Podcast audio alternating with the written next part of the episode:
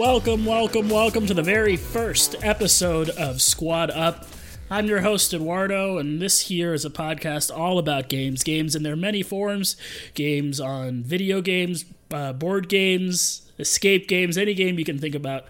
Um, once again, I'm your host, Eduardo, and I've been wanting to put the podcast together for quite some time, and uh, I wouldn't be able to do so without my boy Peaches over here. Peaches, what's up, man? Hey, Eduardo, how's it going? Hey, living the dream, man. What's going on? You got the giggles? Yeah, man, I've always got the giggles. I've always got the giggles. Yeah, man, I feel you. That's Uh, why I talk, so I so you get to listen to me laugh.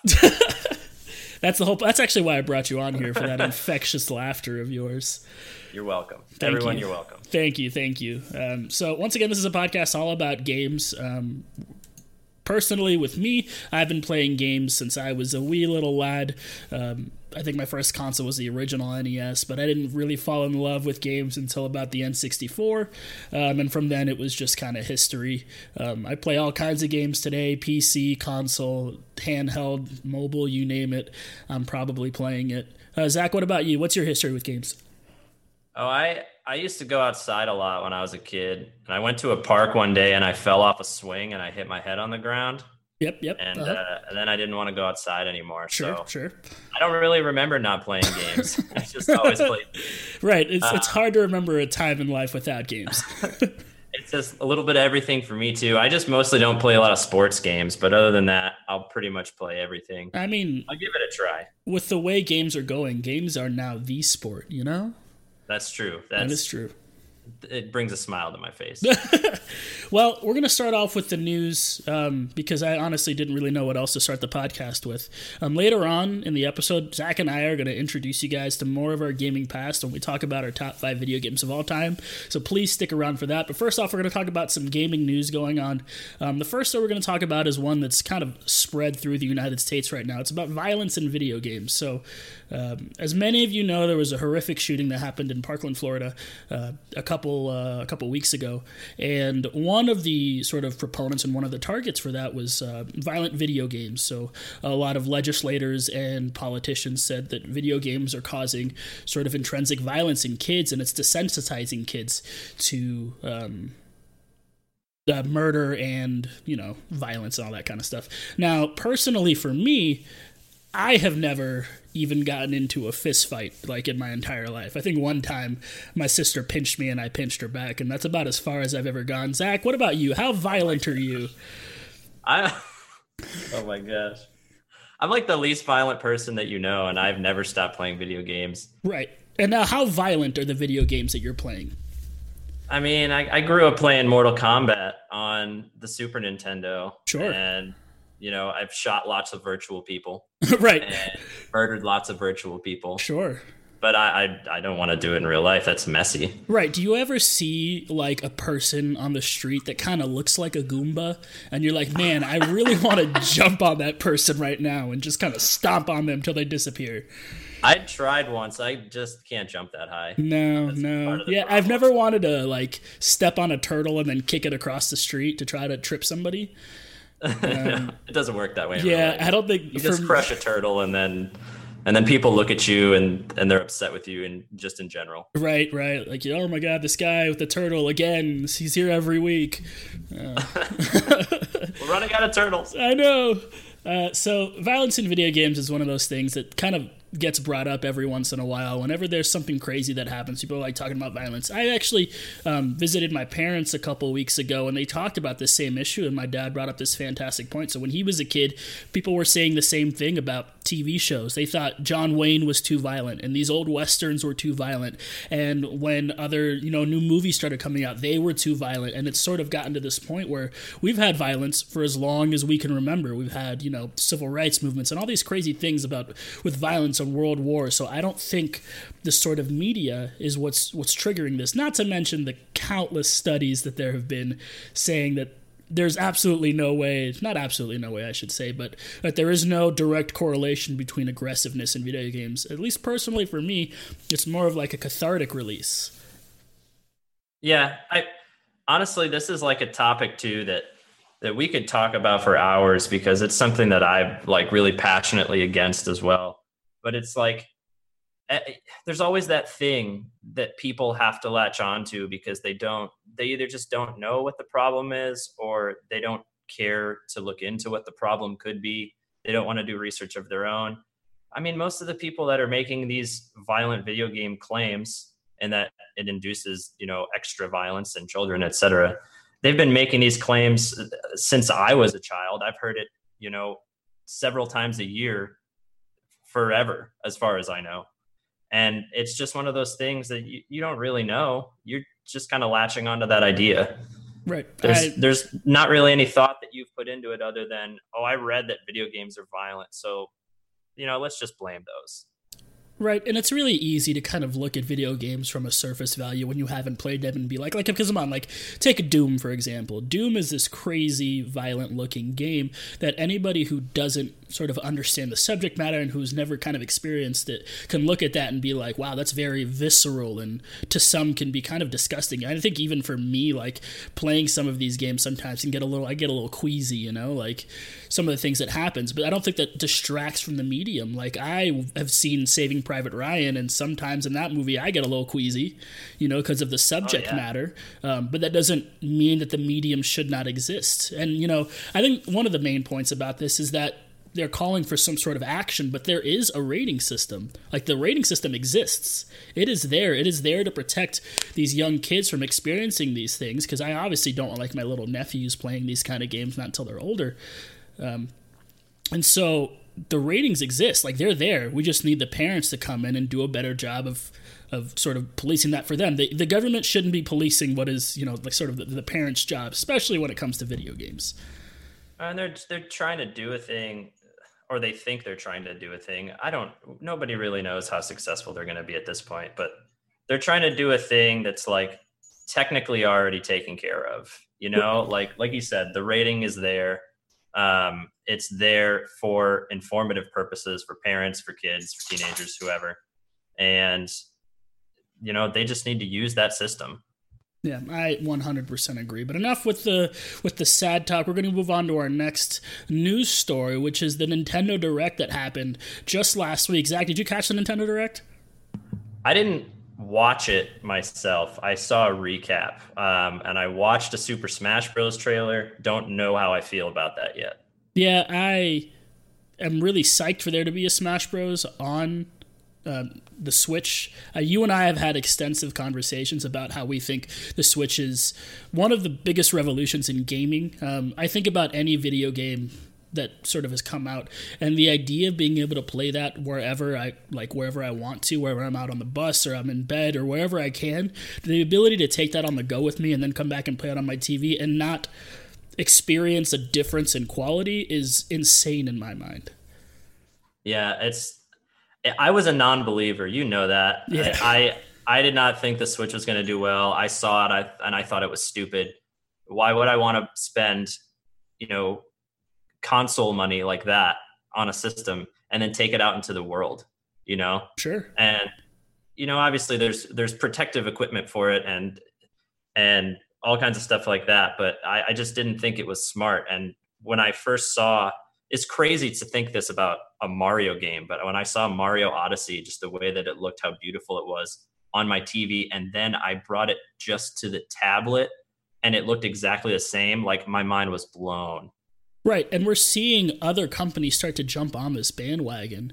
You get you see um, they're now releasing Crash Bandicoot, which is a game that used to be the like the flag holder for Sony. Right, it was oh, the yeah. PlayStation game, and now that game is going to be on a Nintendo console.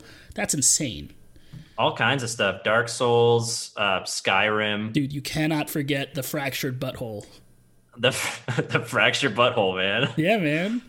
Oh. It's it's it's just insane. Um, you think about what Nintendo has been like over the years, and you can probably say with a certain degree of certainty that they haven't been as third party friendly as other console makers. There haven't been as many third party games on Nintendo consoles that there have been on other consoles. Um, and I think Nintendo is starting to do away with that. I think they've understood where their where their sort of deficiencies lie, and they're just saying, open the floodgates. Whatever you want to put on the Switch, bring it on. And from what I've heard, it's very easy to port something to the Switch, which is why you're seeing so many of them. I mean, and why wouldn't they do that too? I mean, they're in a they're in a competitive market. Things are getting crazier and crazier with video games. You know, virtual reality is a big thing. Um, just the level of graphical intensity games are having now. Um, it's like they have to do something to compete and nintendo will always be nintendo for a lot of people you know it'll always have that like that sense of childlike wonder when you play a mario game you're like remembering when you played it when you were five and it just feels amazing and it's all that nostalgia coming back to you but like they can't live on that forever and i think they're doing a really good job catering to a wider audience and I've also got another point that you and I are about, we're, we're, like the same age. I think we're like a month apart. And I know that when I was young, one of the things that really introduced me to video games and really sort of pushed me into video games was my Game Boy. When I was young, my Game Boy was everything because I could take it with me. Um, it was portable. It had plenty of games on it that I could play. And even though I didn't have a big console, the fact that I had it with me at school and kind of could take it around with me um, really sort of pushed it over the edge. And I think that's sort of triggering a lot of nostalgia for people nowadays because you and I are sort of the target demographic for this nowadays. Yeah, that's true. The thing I remember most about my Game Boy was trying to play it in the car at night and just waiting for a street light to show up so I could see where I was walking. Yes, I had one of those weird light add-on things that like made your Game Boy twice as heavy that you clipped on the back and like it mine looked like a cobra that had the light in its mouth and it only worked for like 2 days and then it it broke obviously because it was a piece of crap. Yep. Yeah. And my mom yelled at me a lot to turn the light off in the car in the back, and oh, I would yeah. just wait a couple minutes and turn it back on. Right. Because I was a jerk. but I needed to level up that Pidgey, okay? Hey, man, we all need to level up that Pidgey. People are still doing it to this day. Why do you think Pokemon Go was as big as it was? It's because people are looking for that nostalgia trip today, and the Nintendo Switch is sort of bringing that in a whole new way. That's true.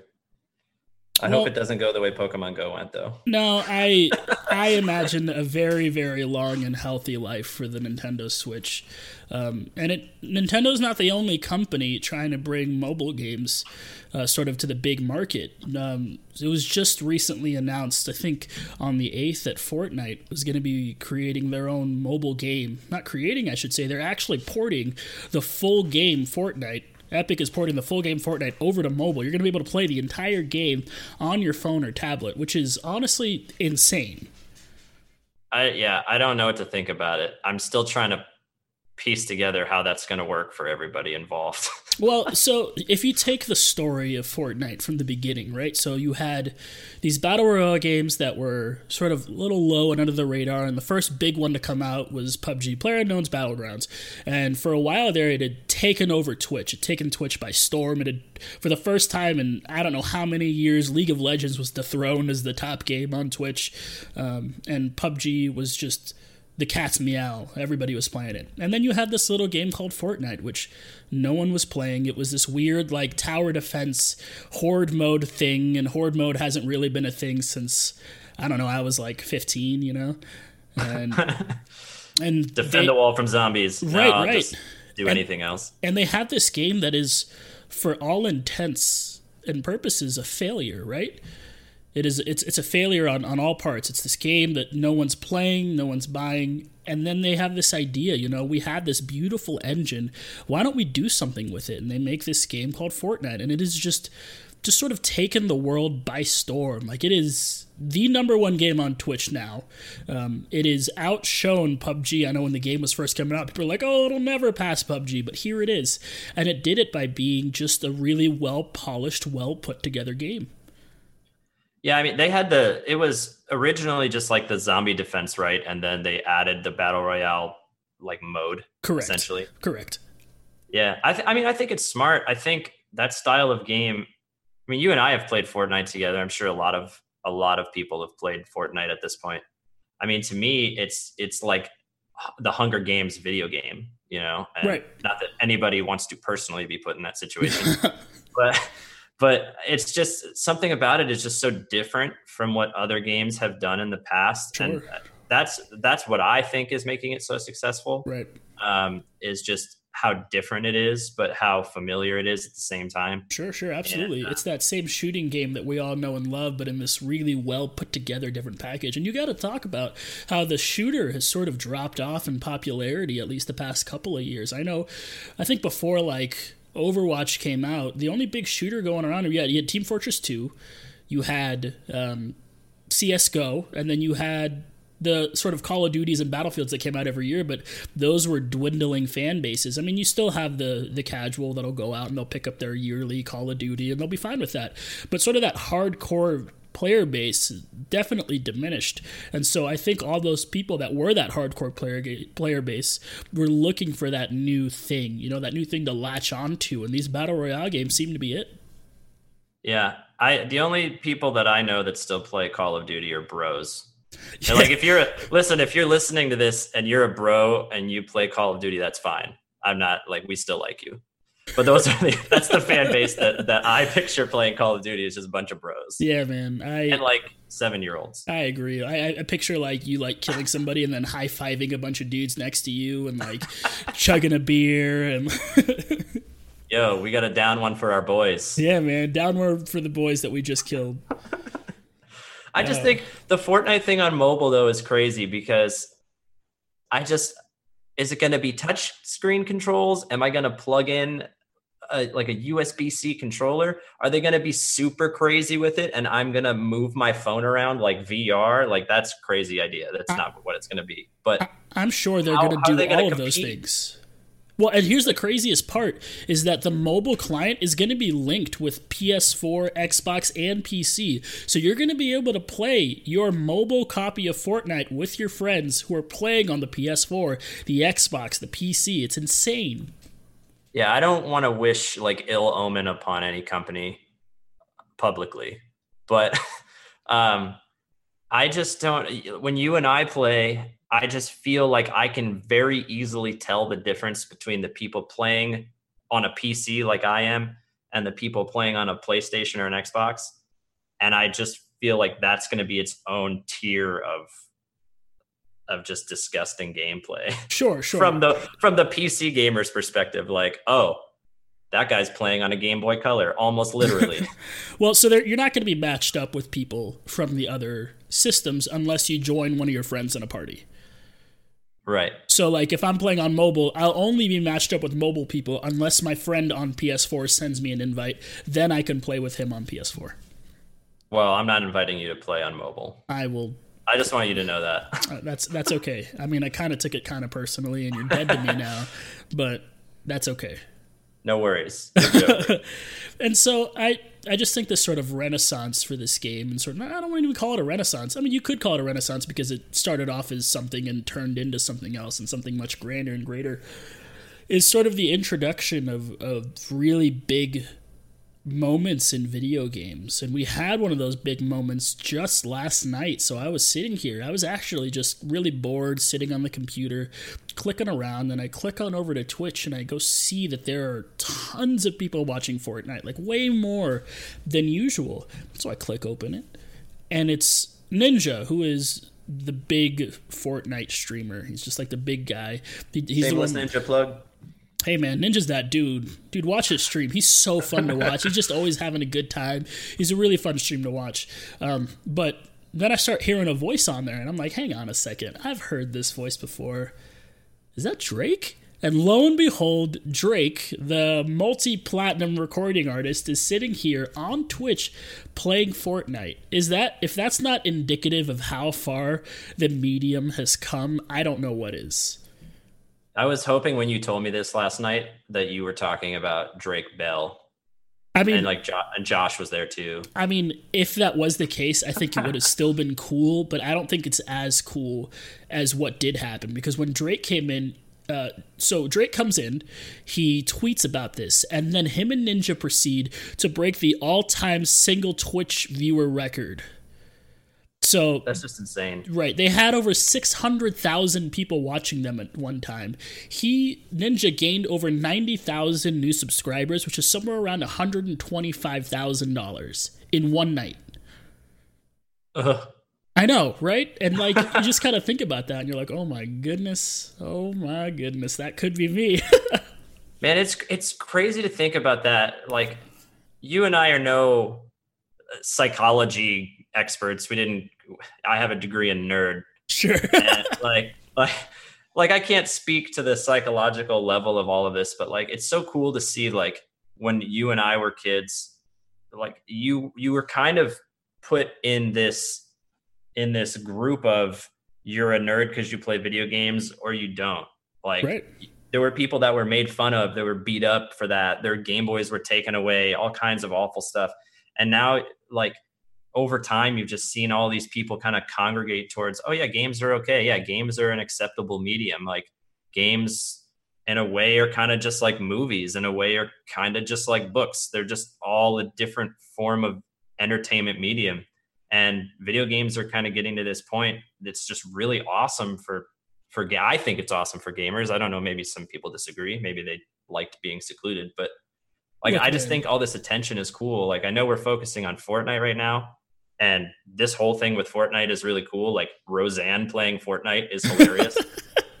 but like even slightly before this, with the Overwatch League going live and League of Legends before that getting played on cable, like gamers are able to kind of participate in things that they've never been able to participate in because it's just becoming so much more common that video games are a medium of entertainment. And that's just to me that's amazing. Yeah i 100% agree. And i think there's always going to be that section of the community. And we're, you're going to hear this a lot on this podcast but personally i absolutely hate the internet. I hate internet communities and i honestly wish I could throw Reddit in a trash can, but I can't stop hate reading Reddit. Um, and you're always going to have that uh, that that sort of sense of a community that is just going to trash everything, right? They look at something, go, oh, "This is trash." You know that you already have those people. People are like, "Oh, Fortnite is trash. This game is awful." It's because once it gets to a certain popularity level, there's the people that have to trash it because it's popular, right? And so I think it's fantastic that people like Drake and all these people are playing this game. And so Epic decided to put on this this big event that's going to be happening at E3, their big celebrity battle royale, and they're going to have 50 streamers and 50 celebrities pairing up together and then playing against each other. And that's going to provide huge exposure, not just to Fortnite, but to E3 in general, the biggest gaming convention of the year. Yeah, that's amazing. I have a I have a question for you that you haven't even thought of. Go for it's it. It's going to throw off your game. Boom, go. If you're if you're in the Fortnite like battle royale with a celebrity, what celebrity do you hope you get paired with? Dude, this is such a tough question because there's like most multiple facets of it. Like, do I want a celebrity that I've always wanted to meet, or do I want a celebrity that I know is going to win? And that's I mean, like you're competitive. Uh, we don't. we don't want anyone to get uh, to get yelled at. You're not wrong. Oh man, but I mean, but like imagine being there with like Will Smith and just like having a good time with him, and you're singing the Fresh Prince of Bel Air, and you don't actually care what's happening. uh, yeah, I'm gonna go with Will Smith, man. That's a good choice. What about you? Oh, um, it would easily be Peter Dinklage for me.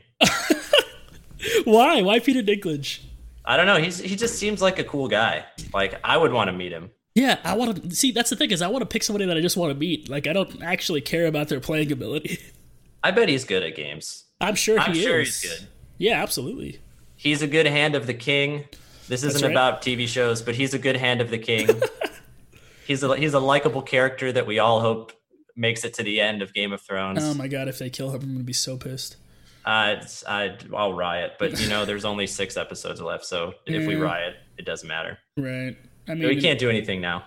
right, right. It's already, it's already done. Whatever what's happened is already done. But see, I play Fortnite really sneaky, so I I just think if I if I couldn't pick who I wanted, I would want somebody who would just sneak around with me. Like we just hide in bushes the whole match Is and that- wait for people to kill each other. Is that a short joke? No, that's not. well, I'm a jerk. Label me the jerk. Is that? A, I'm pretty sure that was a short joke. Peaches is a jerk. Peter Dinklage, that was not a short joke. Peter Dinklage and Peaches, the dynamic duo. Oh well, oh I'm, man. I guess I'm in trouble. Yeah. Well, you could redeem yourself, Zach, by telling us one of your top five video games of all time. Now, we're going to talk about our top five video games of time in just a moment, but just to give you a little insight, these are going to be in no particular order, but Zach and I have identified our top games of all time, the number one. Um, and so we'll go off, we'll do alternating. He'll tell one of his, I'll tell one of mine. We'll talk about why we like it, maybe talk about the game a little bit, and then you'll talk, you'll hear what our favorite game of all time is. So, Zach, go ahead. What is the first game on your list? Uh, it doesn't have to be the best one, but what is the first game on your list for your top five video games of all time? I just want to say before I start this that my super secret alias called Peaches was just immediately thrown out the window. Man, the you know, I tried really, really hard to call you Peaches, and I just can't do it. Like it is just so intrinsic. You're gonna do it. I'm Peaches, everyone. All right, Peaches. Peaches. All right, Peaches. Go ahead and tell us, Peaches, because there's a huge mystery here, and no one knows your name. Whoa, mysterious. so, so I had a really hard time with this. I have I have a hard time coming up with top X anything because I just I don't like to I feel like I'm always subjecting myself to one particular thing when I make top however many lists. So it's like hard because I, I feel like I'm like associated with that forever if I choose it. Sure. I, I know that I'm weird and that's why you're talking to me on a, on a podcast. so what I ultimately ended up deciding overall what my favorite games were were games that uh, have had a super lasting impression on me that I have wanted to go back and play. Because sure. I don't feel like even if a game doesn't have a huge amount of replay value, I feel like if you if you as a person claim to like a game but you don't want to go back and play it, maybe didn't like it as much as you thought you did. That's just my personal opinion. So one of mine on this list is Guitar Hero. Guitar Hero. And yeah, I know it's an arcade game, very skill based. Unless you know you're not good and you just play on easy, that's fine if you're having a good time. But I I spent a long time, way too much time. Like I could be in a band if I just spent half of that time on a real guitar playing Guitar Hero. um, from like the moment it came out, the first one, I was addicted to it. I would just take my TV wherever I was going. I brought my whole TV like and it was one of those giant box ones. I'd bring it everywhere so that i could play guitar hero wherever i was. And i got to the point where like i was a kid in high school and i was playing this game in tournaments at colleges. Like my mom was driving me to colleges so that i could beat college kids in guitar hero. And i don't know for me it's just so fun. It's it's you get to listen to music that you hopefully like. It's it's a skill based game i I just have a really fun time playing it. So I feel like as a whole, I had to include it. And if I had to pick one particular Guitar Hero, because that is always a question that gets asked for some reason, um, I would pick Guitar Hero 3 um, because I could play Cliffs of Dover every day for the rest of my life. And if that was the only song I got to play, that's what I would pick. I just have so much fun playing it. You know, it's interesting because I really liked Guitar Hero as well. It's not on my list, but I really enjoyed Guitar Hero because I think it was one of the first games that was a real family video game, you know? Like, me personally, I didn't play a lot of video games with my. I had, I had two older sisters, and um, they played video games a little bit more than you know I, I'm letting on right now, but not nearly. Uh, they're not gamers by any stretch or any means. But I think Guitar Hero was one of those first games that really sort of brought them to me and brought us together. And you know, as a young Puerto Rican nerd, um, getting to spend time with his two cool older sisters was uh, sort of everything to me. And so that Guitar Hero was one of those first games. I think Guitar Hero and the Wii really sort of brought my family together in a way that I didn't expect and got us all hanging out and having fun together. And I think you can credit a lot of that to Guitar Hero. Now, I don't remember which came first, Guitar Hero or the Wii, but I, I think simultaneously they both kind of had that that same experience. Yeah, I don't really remember either. Wii Sports was pretty good for that too, though. I agree with you, and okay. I think I think Activision over time did a really good job of making it easier for families to play this together, like you said. Like yeah. they had modes where you couldn't fail, where one person could play the bass and the other could play the guitar, um, and it just it made it a fun experience for everybody, whether you were listening or playing along. Now, Tommy, did you ever play DJ Hero? I, I did play DJ Hero. I was not very good at that. My sister had DJ Hero. She bought like all the Guitar Hero games at one point. She bought like the Beatles version of Guitar Hero and all this stuff. Or was it Rock Band? I think it was Beatles Rock uh, Band. I don't know. I I Uh, unpopular opinion, not a huge Beatles fan. All right. Well, Please thanks for listening to the podcast. Uh, Please keep inviting me to the podcast. If you were looking to be a new host for a podcast, I'm just kidding. It's okay. I mean, we're all allowed to be wrong sometimes. yeah, Um, so it's not this time. we're gonna pretend like you didn't say that, and like we're not gonna get tons of angry letters from our three listeners. Luckily, they don't know my real name. Right. There's no way they'll ever be able to know your real name. Peaches. All right. That's a good first pick. It's a good first pick, but I'll, I'll do you one better. I'm going to go back to something I brought up a little earlier. And on the Game Boy, Pokemon Silver. Now, Pokemon Silver, um, somebody be asking, why did I pick a Gen 1 Pokemon? And let me tell you, I played. I played Pokemon uh, Pokemon Blue. That was my first Pokemon game, and I fell in love. That's one of the things that sort of brought me into gaming. I fell in love.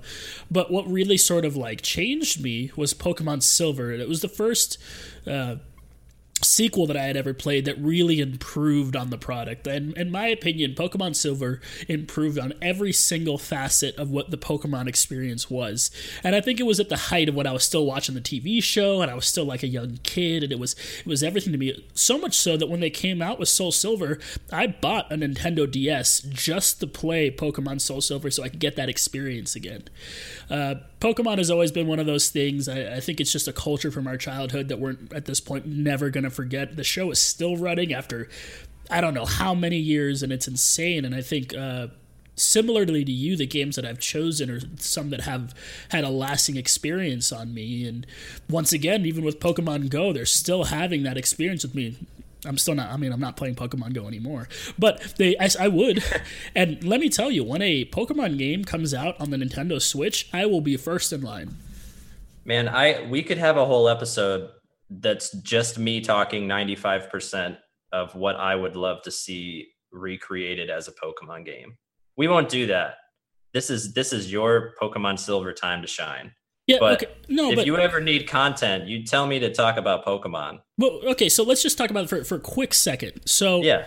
if a Nintendo Switch game, a Nintendo Switch Pokemon game comes out, do you want it to be just an upgraded graphics version of the game that you know and love, or do you want it to be a complete reimagining, completely new um, combat system and a completely new like a, basically a new game?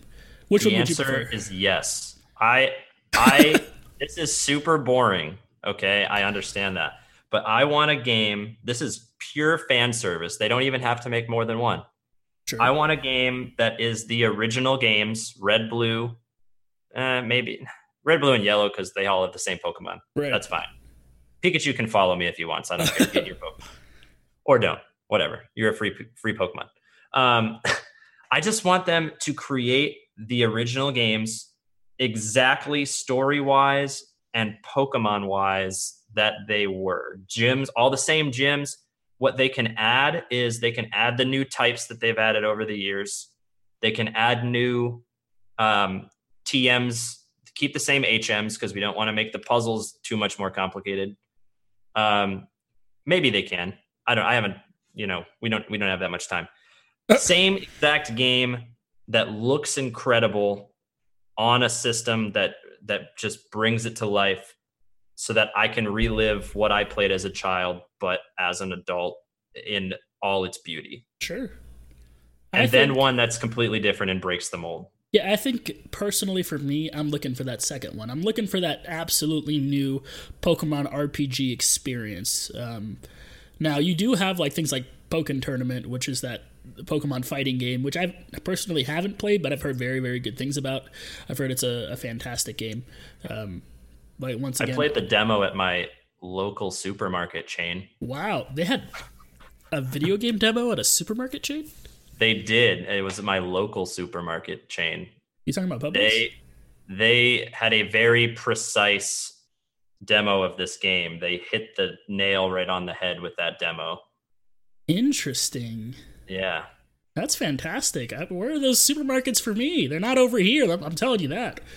Uh, you just just have to have to find one. Oh well, maybe one day. Set set a target on your GPS and you might find one. you know what I am setting a target on my GPS for? What? Your next top video game of all time. Ooh, segues. Yeah, man. Sweet. So let me jump around because I, I did have them in order. I wasn't I wasn't sure how I wanted to talk about them, but I will just throw this out here so you all know that I am like in the 98% stereotypical Final Fantasy nerd fan club. Final Fantasy 7 is my favorite Final Fantasy. If you want to fight me, I'll be in the back after the show. Just come on back. You can take turns beating me up. I don't care. I love Final Fantasy 7. And I think I think for me it is a combination of being the first Final Fantasy that I ever played. Um, the fact that I feel like there's enough challenges in the game to give it good replayability. Um, you can play it. I mean, you can you can choose to play Final Fantasy games several different ways, but you know this one is actually difficult if you choose to play it other ways. Um, as like for example, like a no level game or a cloud only game. Um, no materia game. That's that sort of thing that adds challenges that you know you can do in other games but it's just not the same for me. Um, but i think and spoiler alert from 1990 whatever uh, it's the first final fantasy game where a character as far as i know was the first one where a character died and did not come back. Yeah. Like for for that to happen in a story was like so new and and rare that like you almost didn't believe it when it happened. And everybody that that watched this is like no that's she's going to come back. And then she didn't come back and you're like listen i have 99 phoenix downs in my bag. Why can't i use a phoenix down on her? I need to bring Aeris back to life. But you know you can't do it. And that's part of what makes that game great to me is it has a story that kind of keeps you in it and it has the gameplay to back it up. And when I finally get a tattoo, one of my ideas is Final Fantasy VII tattoo. That's how much I like that game. Zach, I'm going to tell you a secret. Peaches? Tell Peaches, Peaches a secret. Peaches, I'm going to tell you a secret. I have only ever actually played, really played, one Final Fantasy game, and I didn't even finish it and it was Final Fantasy X. That's fine. uh, I Final Fantasy just was uh. never was never my cup of tea. Um, I'm honestly, you know, I'm gonna say this, and it's gonna make no sense with the game that I just talked about. But I've never, I've never been really good at turn-based combat, and maybe oh. because Pokemon was turn-based combat, but it was one-on-one. It wasn't a very like strategic, in-depth, like multiple units kind of a thing. It's just never really been my jam. Um, yeah. That's think, fair. I mean, a lot of people's main problems with Final Fantasy games are they don't want to go through the walls and walls of text. Like, if you don't want to read an in depth story, you know, you risk when you play a Final Fantasy game, most of them, that you're going to spend 25 minutes reading unskippable things. You now, know, and people don't want to deal with that. Like, right? They want to play. Sure. Now, correct me if I'm wrong. The new Final Fantasy, the Final Fantasy was it 15? Um, yeah that one is significantly more videos and talking, right? It's less text. That one, I I'm gonna be honest with you. I started playing it. The the graphical and uh, this is what I believe. The graphical intensity of that game was causing the PS4 I was using to make s- several strange noises, and I promptly turned it off because I it was not my PlayStation 4, and I did not want it to ruin the system. Sure, but the combat system is absolutely different than previous Final Fantasy games. Like it's not really turn based at all. It felt more like Kingdom Hearts. Sure, and it's interesting that you mentioned that because the next game on my list is Kingdom Hearts 2. Now That was an unintentional segue. I know, it was fantastic. everyone to know that. It's beautiful. Peaches. Thanks. Peaches. You're welcome, Eduardo. and so, uh, Kingdom Hearts 2. Now, some of you might be wondering why didn't I pick Kingdom Hearts 1?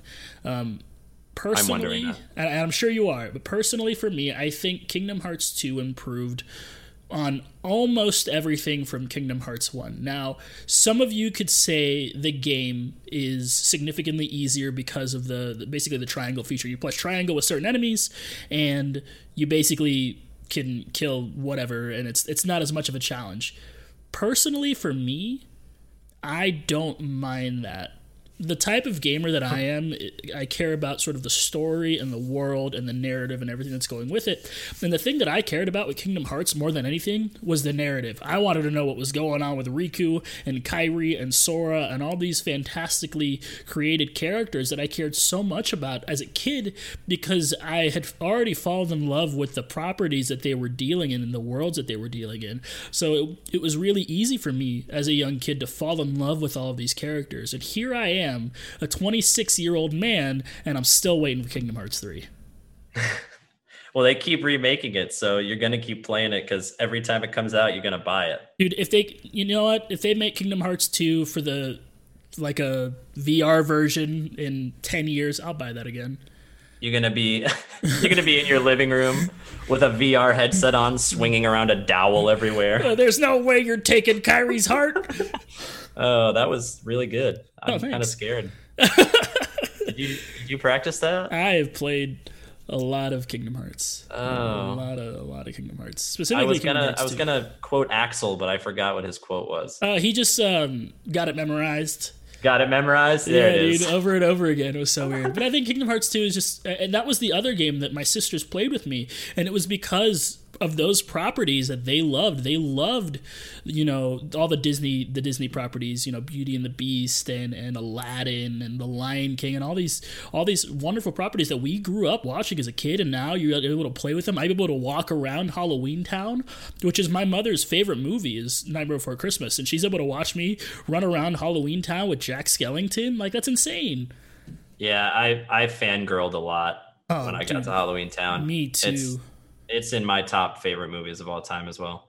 So what would you between Kingdom Hearts and Kingdom Hearts 2? Sure.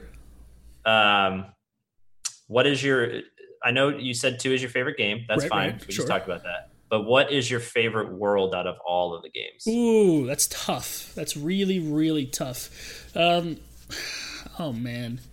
It's got to be I think it's the Mulan level from Kingdom Hearts 2. Okay. Um, and I think because first off, the visual style of Mulan uh, sort of lended itself very well to the style of Kingdom Hearts, like the animation style, um, and so that that world was really fleshed out and really real. When you're climbing that mountain, it all feels like you're like right smack dab in the middle of it. Um, and I also just absolutely love the movie Mulan. So it was also, I think, the first world you go to when you start that game. Once you finish that hour long thing with Roxas where you think Sora's dead and you're like, what's happening? Why am I playing this other guy?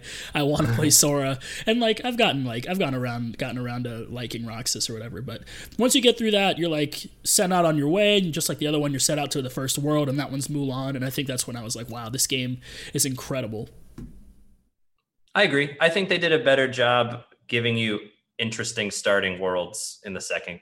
I don't get me wrong, I like Wonderland in the Ooh, first game. Wonderland's really good, but not as much as I like the Mulan level. I agree with you there. Now, I think that they because you get you get the game Kingdom Hearts right, and it's this honestly kind of insane idea. Let's take JRPG characters, classic JRPG characters, and mash them with Disney characters and create this grand overarching story.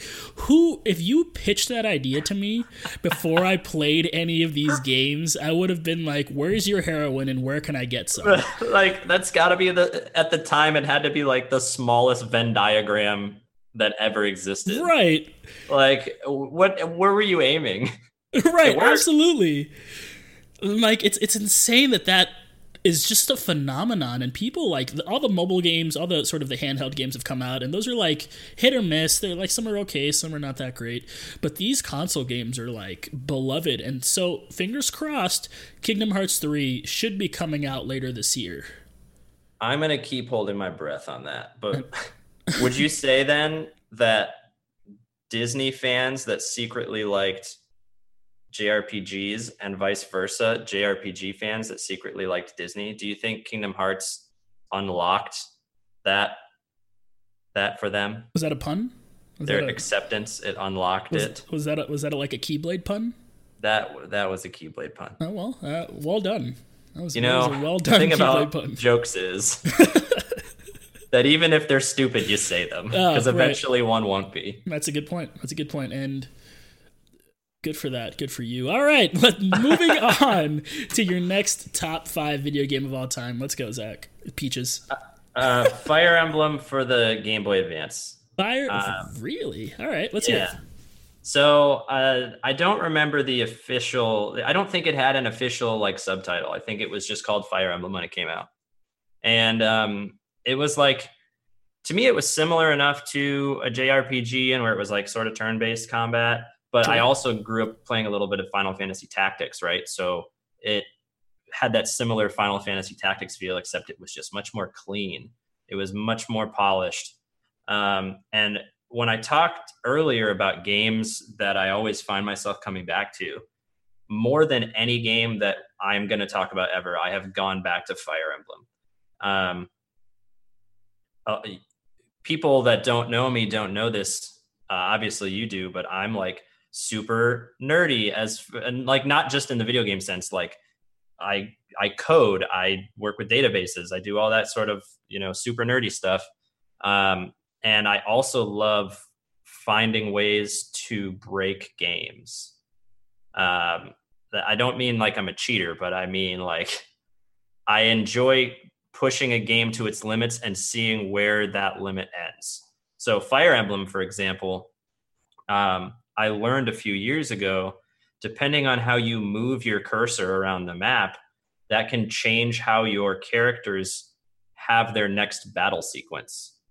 Um, so if you don't like the way that the battle turned out, the game had an autosave feature, and you could just turn the game off, turn it back on, move the cursor on the map around in a specific way, have that fight again, and change the outcome. And uh, to me, like that's that's bad, right? Like you as a programmer, you don't want to find out things like right, that. Right, right, right. But as somebody who's played a game and is and it's trying to stay fresh and you're trying to come up, you know, you're trying to create a game that like lasts a long time, I think it's actually kind of a win because I've gone back to that game so many times just because of all the things I know that I can do with it and because I know that I can do that, there will be times where I start up a file and I don't play it that way intentionally. I take whatever battles hit me, I take whatever stat gains that I might get, and I just roll with it. And there are other times where I will spend hours in one level just moving the cursor around on the map until I get the exact level up that I want. And it is super tedious to watch. Like you might think I'm a serial killer if you watch me do that. Um, I'm not a serial killer. Sure. I just want you. I just want that sure. to be clear. Sure, sure. But to me, it's just one of those games that I just keep coming back to, and and I will keep coming back to it. And I've pretty much kept up with most of the recent ones. I didn't have a 3DS for a long time, so I haven't played the newest Fire Emblem games. But um, that that's one that I'll always come back to. Now, let me throw that back to you. Fire Emblem for the Switch. So they have Fire Emblem Heroes, which is like or Fire Emblem Warriors, I should say, and it's the, like the Dynasty Warriors type of Fire Emblem game. That's not what I'm talking about. A real Fire Emblem game for the Switch. What do you want out from it? Um, I believe they had one for the Wii U, or the no, they had one for the GameCube for sure. I don't know. I don't need I don't need Fire Emblem to change too much. That's kind of what I like about it too. A lot of other games, you know, you want to see some tweaks here and there. You want to see systems improved, maybe graphics improved for me, Fire Emblem is like chess on crack. And chess is a game that I love to play. It doesn't need to be improved. It it it's the game is chess and you play it this this way every time. And for me, Fire Emblem is like is like that. You, you can make new characters in these new games, you can make new stories. Fire Emblems, I also care about story like you do, but Fire Emblem's one of those games that I just skip the cutscenes because I just want to sure. go straight to the the strategy, you know. Yeah, absolutely. You know, give me new characters, give them different weapons that are different colors and have different names. I don't care.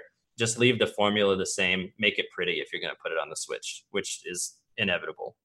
Now, did you play? Um, which mode did you play? Did you play the one where you get to keep your characters if they die, or once they're gone, they're gone? Uh, uh, as a completionist, you will know that I never let my characters die. if they died, no matter what mode I was playing in, I started that level over. Well, good for you. I cannot let them die. They will not rest in peace. They will live on. Hey man, speaking of things that can't die, my Oh next my top game of all time, World of Warcraft. So I have been playing World of Warcraft on and off since I think I was 15. Um, I know I had a group of uh, buddies of mine. We were all in marching band. A little, little backstory, and I'm not. This is not a stop story. Don't feel bad for me. I'm, I'm married to a smoking hot wife, and I've got a good life. But when I was a young kid, I wasn't very popular. We, we talked about like being nerdy and kind of getting picked on for video games, and that was me when I was a kid. I didn't have a lot of friends. Um, I didn't hang out with a lot of people. I joined marching band just to hang out with people. So you know, keep that in mind. Right, absolutely. And so, uh, World of Warcraft is one of those first times where I got a group of friends of mine. They were actual friends, and we would play every single night. And I remember us all getting together. We'd have our crappy microphones on our ears, and we would play every single night and have such a blast. And then for a number of years, I just stopped playing. I didn't play it at all. And then the expansion came out, the World of Warcraft Legion, I think two years ago. And it was actually you that got me to start playing again. And while I don't play I'm the the devil. expansion anymore because expansion sort of left its life cycle, I find myself at the point where I'll probably jump in at the beginning of every expansion for as long as that game is out because it's just such a fun experience to jump into a new expansion and see where that world has gone. Um, and I think it's one of those things that has shaped my sort of community focused gaming experience. You know, the first two games I talked about were both very like single player, it was just me on my own, but World of Warcraft was that game that like taught me how to play with a community and taught me how to build a community of, of video gamers and it's something that I still try to strive for to this day. Yeah, that's fair. World of Warcraft did a great job of that. And I think that's the reason it's gone on so long. It's just, it's a solid concept. They keep improving on their ideas. Um, Legion was really fun. I didn't expect to come back to it either. I, I like you, played it in high school a lot. And I actually, I had a girlfriend in high school who absolutely like loathed World of Warcraft. Like she didn't want to know anything. I wasn't even allowed to tell her my character's name That's which it was clockwork by the way if you're listening to this it was clockwork and now you know yeah, I mean, i'm not bitter about it at least they don't know your first name. that's true and and i never thought i'd go back to it because i just you know i moved on and and a new expansion came out and then another new expansion came out and i was pretty much for the most part always there trying it again and they hooked me for you know a good chunk of time every time it's man. it's a fun game Yeah, it's just such a fun experience. And, you know, eh, this is, if you're going to continue listening to the show, you're going to learn a little thing about Zach and I. We're both mild. Peaches and I, dang it, every time. I just can't. I just can't do it. I'll, I'll get used to it. I'll get used to it, I promise. Um, but you'll learn something about Peaches and I. We're both mild, and I don't know how much he's going to admit to this, at least I will, mild Blizzard fanboys. Um, we both live on the Blizzard launcher. Whenever we're playing together, we're playing some sort of Blizzard game together. Um, my wife's uncle is a software developer for Blizzard, so I've even been to the campus. I am infatuated with the way they make games and sort of how polished their products always are. Um, and I think that's one of the things that I love about World of Warcraft. And it sort of introduced me to all these different characters that I came to enjoy and that I still play with those characters in different games to this day. I am still playing Hearthstone. Zach and I get mad at each other at Heroes of the Storm every day. Um, true that uh, we hate play Overwatch because it's fun sometimes, and then sometimes you just want to punch that Hanzo in the face. Uh, but it's always Yo, just I am a pro Hanzo, and you can punch me whenever you need you to. Okay. sound just like every Hanzo in the world. I am a pro Hanzo. I'll be good. I promise. Yeah, sure you will. Sure you will. Um, and so I one of the, the one game that I think we haven't really touched on is StarCraft, but I'm sure one day we'll be sitting there and they'll announce StarCraft four or whatever, and or what are they on three? I don't know. That's also like the only one I've never played. I, I wasn't very good at the Warcraft series. Right. Like I enjoyed it, but I wasn't good at it. And and I saw StarCraft, and I was like, I'm not even gonna try. Yeah, I'm sure it's great. Yeah, I'm It's not sure. Yeah, same. The whole RTS thing just isn't isn't my cup of Joe. Uh, Nah. But what is your cup of Joe, Zach Peaches, with your fourth game of Oh my all gosh. time? We're gonna get this. Everyone's gonna we're gonna just gonna beep out my name every time. Every time. just edit that in the in the end. Yeah. Okay. Um. So I gotta go with the fourth in this category being uh, The Legend of Zelda: A Link to the Past. Wow, that's a big surprise to you. Oh yeah, what? No way. so that that's probably the game on this list that goes back the farthest, right? Because you know I grew up playing my uncle's Super Nintendo. He had a bunch of games for it. I always played Link to the Past on it. I was really bad at it as a kid. Um, I had no idea there was a Dark World at all because I had never beaten the Tower of Hera. Like that's pretty sad because that ugh, they just always got hit and kicked off the edge by that worm. I hate you, Moldorm. um, no, but Link to the Past to me is just it's such a it's just such a good game. Just like every early Zelda game, and probably you know I'm playing Breath of the Wild right now. Probably every Zelda game. The Zelda games are just pure adventure. You know, it's like other games will baby you with a tutorial. They'll tell you exactly everything you need to do along the way. This is coming from the dude that just a few moments ago told you that I love Final Fantasy VII. But like, but like, Zelda is never like that. It's it's here's a world, go figure it out. And for me as a kid, that's like something that I needed. You know, I needed to figure it out because it allowed me to learn on my own what I could and couldn't do. Obviously, I was really bad at it then. But even now, I'll go back and play that game a lot. And recently, you know, if you're into video games and you watch Twitch, like you probably are very aware of the randomizer that A Link to the Past has for it. There's a bunch of great people um, in that community that that took the game and they took a bunch of the treasure chests and the rewards and they just randomized them in ways that always make sense. You can't get stuck in like an infinite loop. And you play the same base game except everything is jumbled and you have to figure out where you can go based on what you find. And stuff like that is so amazing to me because you're taking something that I am so passionate about from X amount of years ago and you're finding a way to make it even more interesting. And I think that's why this just always lands in my top my top five, ten, whatever video games because it's a game that I enjoyed so much as a kid and it's just something I can still play now because of what's been done with it. Now, you, recently you had me like sit down and play this game. You were like, Eduardo, you've never played Link to the Past. I need you to play this game because you wanted me to play the randomizer with you, and you sat me down. You're like, you need to play this game. And the one thing that really impressed me about the game is sort of how well the whole thing holds up. Um, it it just it's still so crisp and polished. And you can tell a lot of love went into that game, and it's sort of it's the it's the most perfect version of that game that I think they could have created. Oh, I agree. I agree. It's I mean, there's so much you can do that you don't even realize. Um, right, like you found something when I was playing that you didn't even know that you could do. I like used the pixie dust on one of the creatures and he turned into something else, and you were like, "What did you just do?" Oh yeah, you turned you turned something into like an acorn or something. I don't yeah, remember. something weird. Was. We sound like idiots right now, but we're not getting our facts straight. But whatever you did, I had no idea you could do it. Right. And that's crazy to me. Right. That just kind of speaks to the the amount that game, like how well that game has been put together. It's just it's so good. And I I'll be very honest. I've already had, you know, I've already had some dislikes for saying I didn't like the Beatles earlier. Sure, but I sure. will be very frank and honest in saying I actually have not played every single Zelda game. I don't think that's a bad thing. So so perhaps it's not the best one, but to me like you know how nostalgia works people. Sure, like, sure like it's it's like set there in my heart. I don't think anything can be better than that as far as a Zelda game goes. That's just me.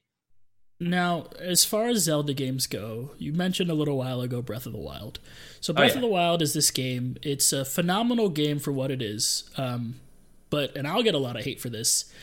Uh, it's not my favorite game in the world. Uh, I don't think personally. It's just not that that style of just jumping in and trying to figure everything out isn't for me. Um, I played through the whole game. I didn't completion it like you do or you're trying to do. Um, but I did play through the whole game. I did enjoy it for what it was. But games that have that open world format, at least for me, um, need to have a little bit more structure, which is going to lead me into my fourth game of all time. And it's a game that I just recently played um, The Witcher 3 Wild Hunt. So, The Witcher is a game that I stayed away from for a long time. I remember I picked up the copy of Witcher 2 Assassins of Kings. Uh, a couple years ago and I played it. I played through maybe an hour of it and I hated it. I put it back in the box and I returned it. And then come years later, Witcher 3 comes out, and everybody's like, You have to play this game. You have to play this game. It's a fantastic game. And so I pop it in. And I have never played a more sort of immersive world experience in my entire life. I remember when Skyrim came out. Uh, when Skyrim came out, I don't know why I said it. I said it weird. You can bleep that out too. That's not for the kids.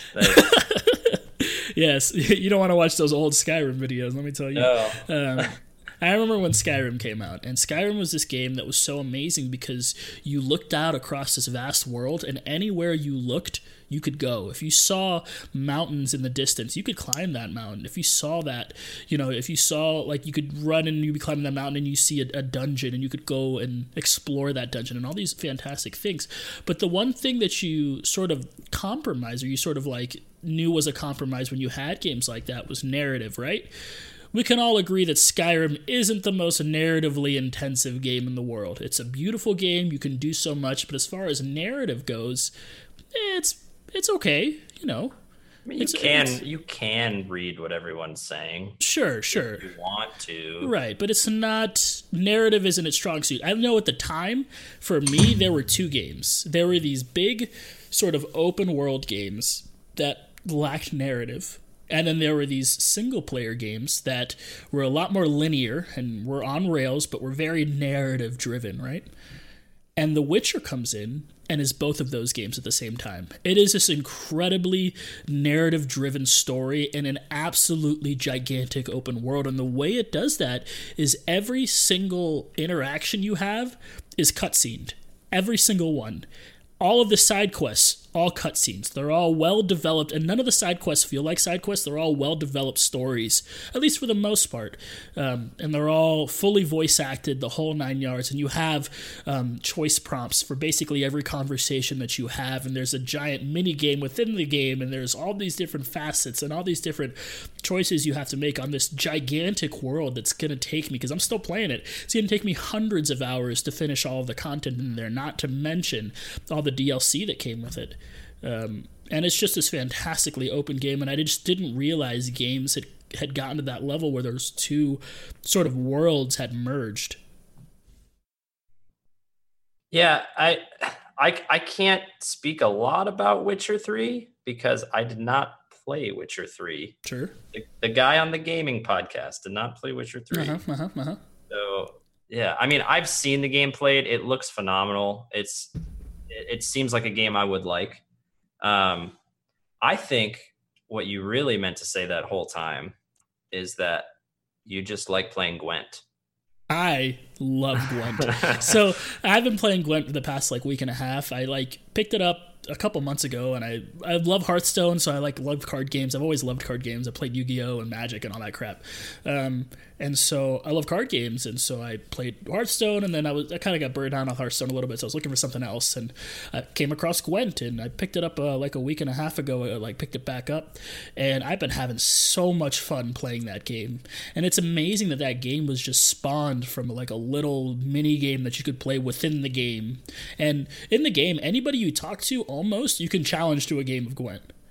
And then when you That's win, awesome. you get more cards, and it's a lot of fun. Um, but it's amazing that that sort of spawned this really, really well polished outside product. I don't know if anybody, any of you have ever actually played Gwent, the standalone computer game, but it's fantastic. It's free to play. They're very generous with the rewards. You get card packs galore all the time. It's fantastic. Plug number two: We Yeah. were not paid by No, God yeah. Galaxy. No, but please, please play Gwent. Please play Gwent. CD Projekt Red did a fantastic job making that game, and more people should be playing it right now. It is fun.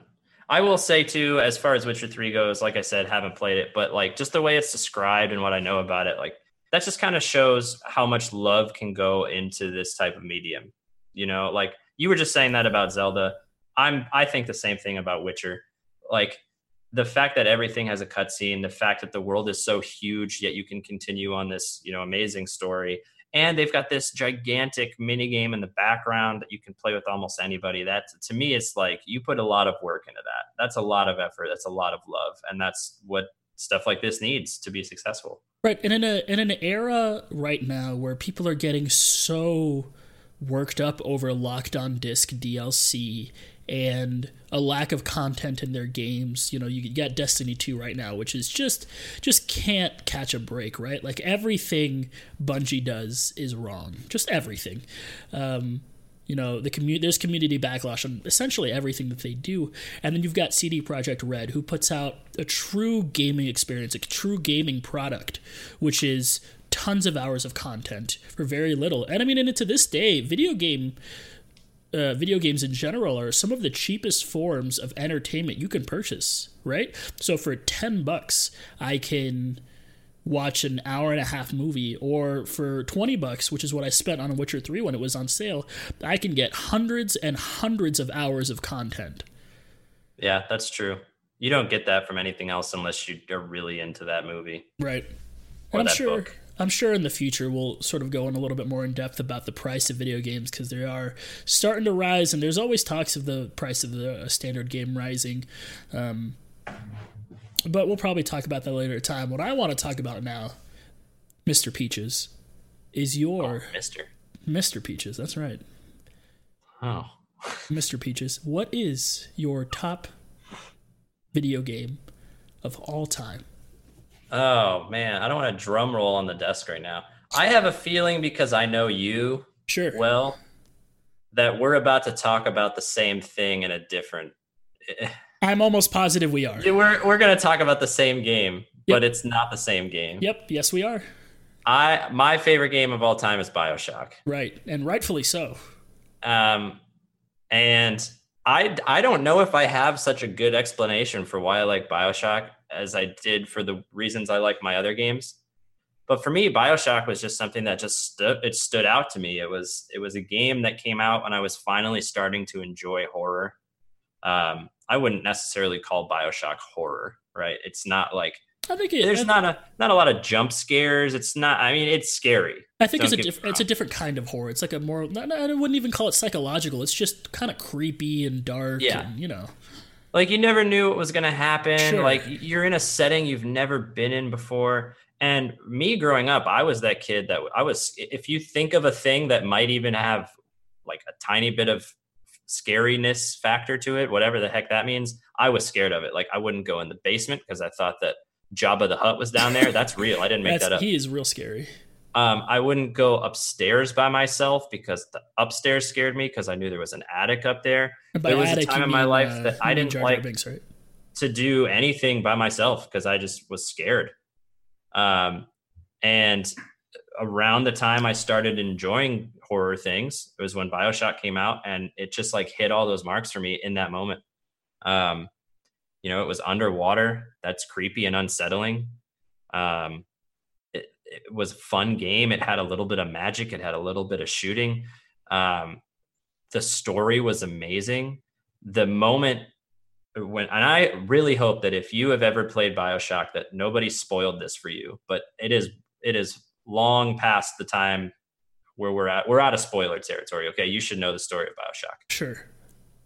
The moment when you learn that Atlas was Fontaine the whole time. Yep is just such it's such a blow to you personally because this whole game you've been dealing with all of this really scary messed up stuff and you're fighting your way through this city to save a guy you don't even know because you just happened to crash land in the Atlantic Ocean.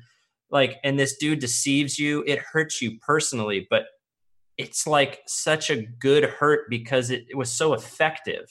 Absolutely. You know, like you as soon as you found out, you still wanted to find him so that you could just beat him to a pulp. Absolutely. Because he made you do so many awful things. Sure. And uh, that game, it just stuck with me. I I I always go. I play it a lot. I go back and play it usually once a year. Um, when I I talked about a Final Fantasy VII tattoo, uh, another one of my tattoo ideas is a Bioshock tattoo. I currently have none. Needles also scare me, but I will get a Bioshock tattoo one day. Which is because I love those, that game. Those little girls run around with gigantic needles. They do that. They freak me out. yeah, they're real scary. They yeah. don't call me Mr. Peaches or Mr. Bubbles. They they just creep me out. Yeah, but I scary. saved them because I'm a good guy. I killed one once just to know. Yeah, I can't I can't do that. You know how in games where they'll try to make you choose between being a good guy and being the bad guy? I oh, yeah. literally just can't do it. I can't do the mean thing. Like I just can't do it. Like I have to just be just a goody two shoes at all times. And I hate it. I want to be like a jerk for once, but no, I can't, dude. And these but video you played games, Horde. Yeah, but the Horde are just misunderstood. They're not actually bad guys. But you played a Tauren and Tauren are probably the most noble race of the entire horde. You know what? I'm just going to let you think that. Yeah, we'll, we'll have a huge Let's, Tauren discussion me, for another time. Let me let me like segue this back to you though. Would you kindly tell me your favorite game of all time? So, well done. First off, yeah, and secondly, similarly to you, uh, my top game of all time is Bioshock Infinite. Now, for those that don't know, there are three Bioshock titles. There's Bioshock, there's Bioshock 2, which is made by a separate studio, was not made by the studio that made Bioshock 1. And then the same studio um, that made Bioshock, the first Bioshock, made a second game called Bioshock Infinite. And it is set in a completely different um, setting. Um, it is in the same universe, sort of, but in a different timeline and the game is uh, while the first Bioshock is about this underwater city, uh, the second or Bioshock Infinite is about a city in the sky. It is a city in the sky, and you are the main uh, protagonist in the game, Booker DeWitt, and you are trying to rescue this this woman who is um, sort of like captured, and her name is Elizabeth, and that's the whole game. You're trying to get her out of the city from this man named Comstock. Um, Booker Catch. Right, and so she the reason I think I love the game so much, one, I remember buying this game. I went to GameStop, I waited until midnight, I picked up the game, I sat at home, I put the game in the disc, and I did not get up until I finished the game. I remember. That's insane. I know. I remember because you can look on Facebook. You go to my Facebook now, you will find me saying, "Wow, Bioshock Infinite was amazing," and somebody comments on it saying, "Didn't that game come out today?" And I'm like, yes, yes, it did. That's how infatuated. Like, I literally just couldn't put the controller down.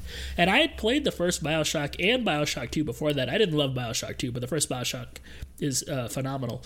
And I just remember feeling this sort of sense of like amazing wonder and how deep sort of the character development there was between this character, Booker, and this other character, Elizabeth. And come to find out, and this is like uh, once again spoiler territory, and it gets honestly kind of trippy and weird to follow, but you find out that you are not only the protagonist in the game, but you are in an alternate dimension the villain of the game and that girl that you've been trying to rescue is your daughter.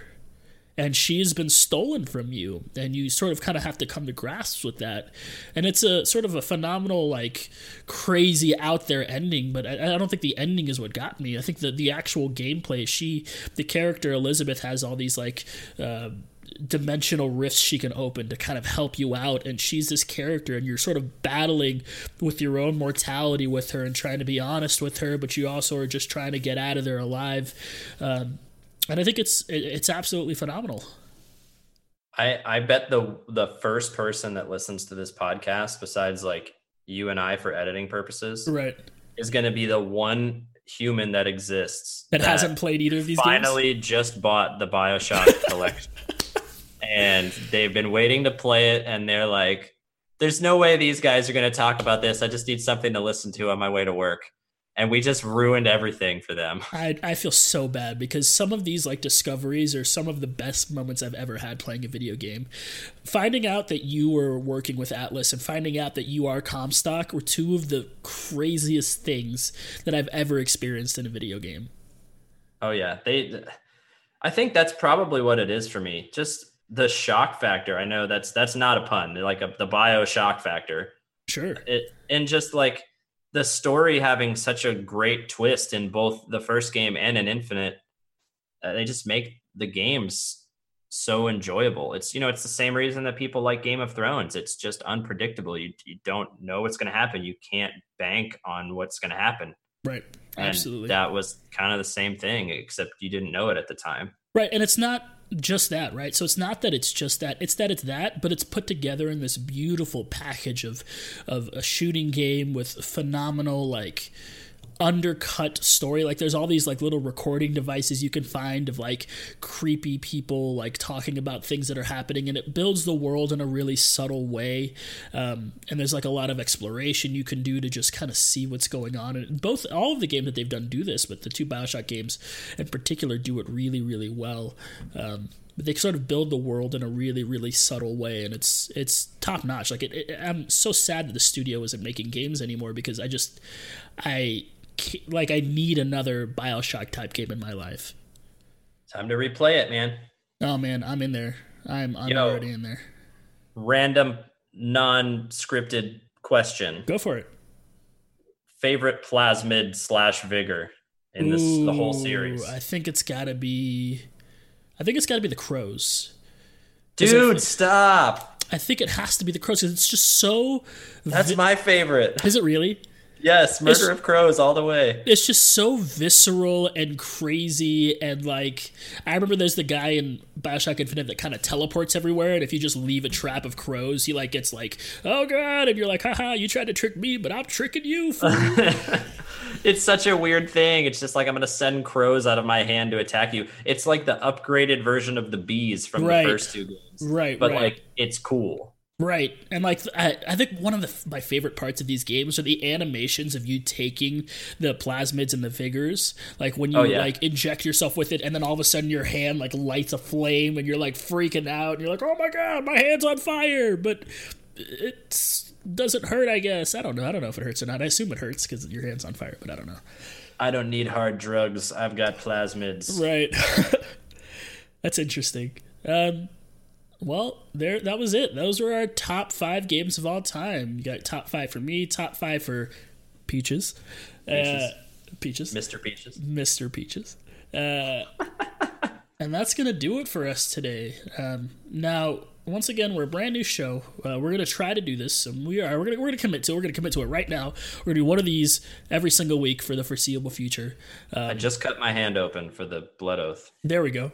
Uh, we're gonna try to bring our mom back from the dead here in a little bit. Maybe Zach will get trapped in a suit of armor. Peaches will get trapped in a suit of armor.